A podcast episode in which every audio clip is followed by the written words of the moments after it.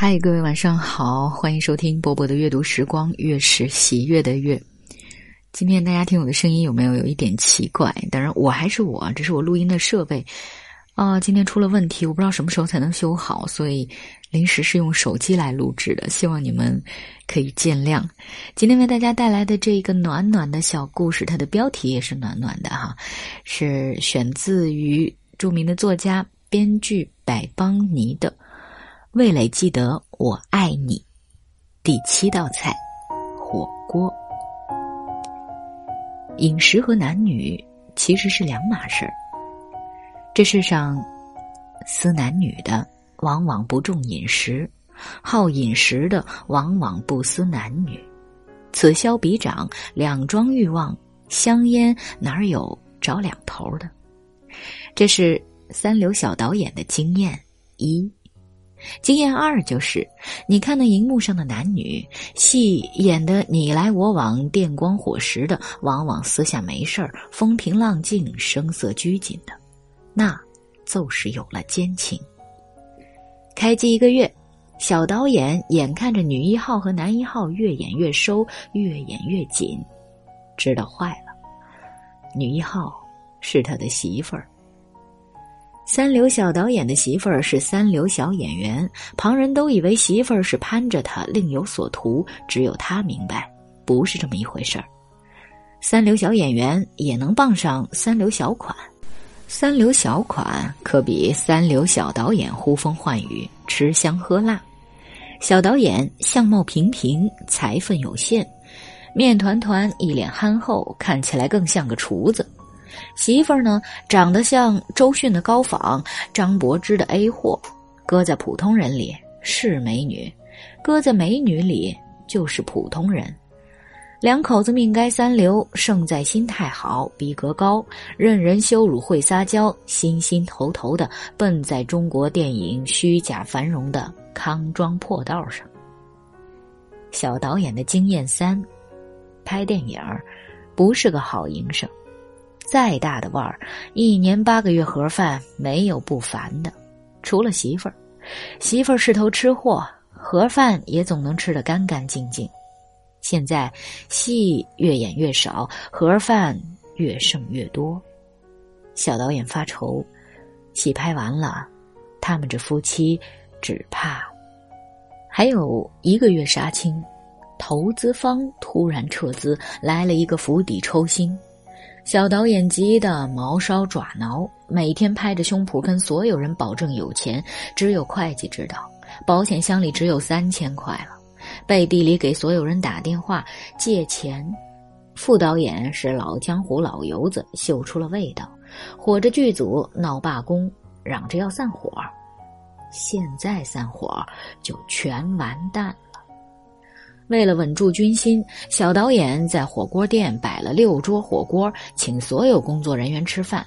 热滚滚的火锅摆上了，红彤彤的羊肉摆上了，一个人没来。小导演一个人站在院子里守着六个火锅。他说：“他一辈子都忘不了六个火锅一起滚着的气味，香极了，浓得扑鼻，满院都是。”那边副导演领着所有人吃烤羊腿呢，一群人连吃带唱，幸灾乐祸，等着看好戏。好戏来了，媳妇儿怒气冲冲的杀到了，指着鼻子骂副导演不仗义，铿锵有力，大义凛然，当场就把副导演免职了，提拔了一个小副手。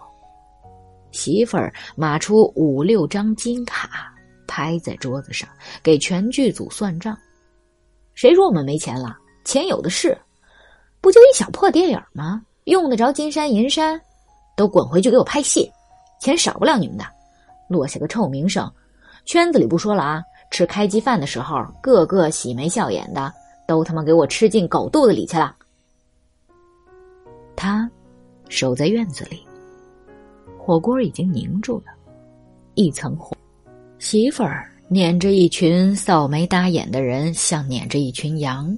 回来了，媳妇嚷着：“开锅，点火，重新上菜。”演员一辈子都是演员，不是表情也是表情，下意识的模仿角色。这一出媳妇儿毕生演技都用上了，完全是穆桂英挂帅。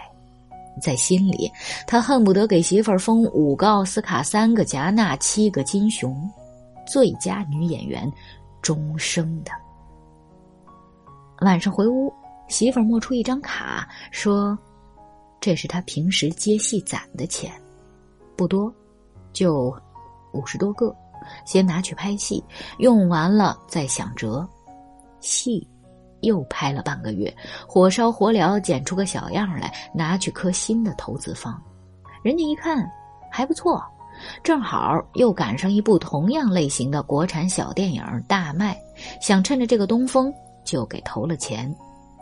每天忙里忙外，累得贼死。媳妇儿饭越吃越多，戏越演越松弛，反而出了小彩儿，眉飞色舞。戏拍完了，杀青饭他没吃，和媳妇儿两个人来了食堂，点了一个小火锅。火锅开了，雾蒙蒙一层水汽，眼镜上。他和媳妇儿并排坐，没看他，说谢谢。谢什么？五十万块钱，咱们俩犯不着说这个。不。他说：“谢谢你，回来了。锅开了，媳妇儿给他捞了一筷子肉。笨蛋，我就没走，一直在呢。好了，今天这篇文章就为大家读到这儿了。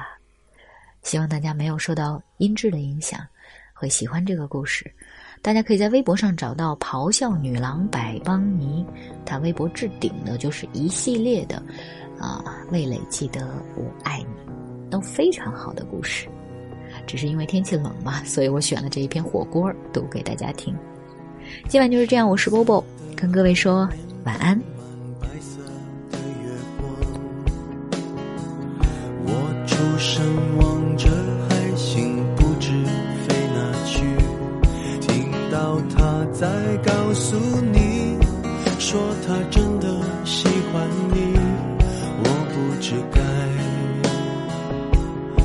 哪里。爱一个人是不是应该有默契？我以为你懂得，每当我看着你，我藏起来的秘密。在每一天清晨里暖成咖啡，静的拿给你。愿意用一支黑色的铅笔画一出沉默舞台剧，灯光再亮也抱住你。愿意在角落唱沙哑的歌，再大声也都是给你，请用心听，不要说话。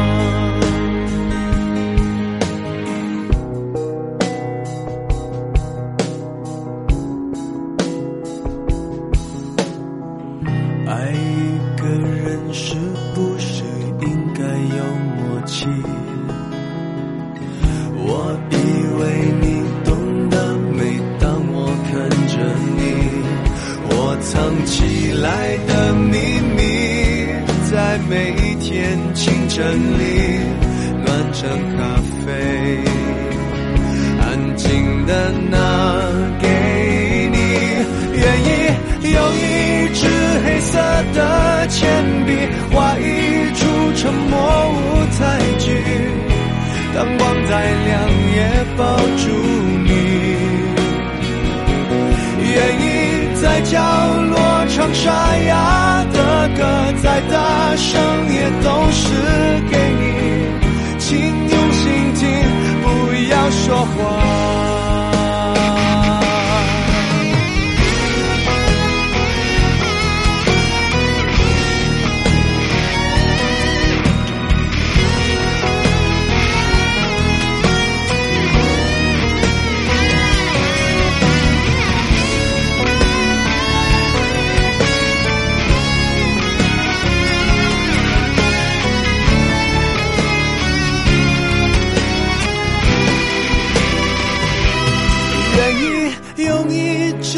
色的铅笔画一出沉默舞台剧灯光再亮也抱住你。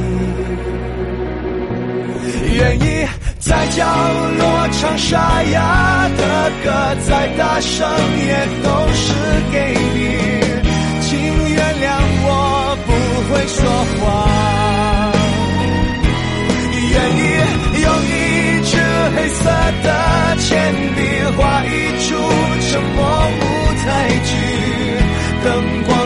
亮也抱住你。愿意在角落唱沙哑的歌，再大声也都是给你。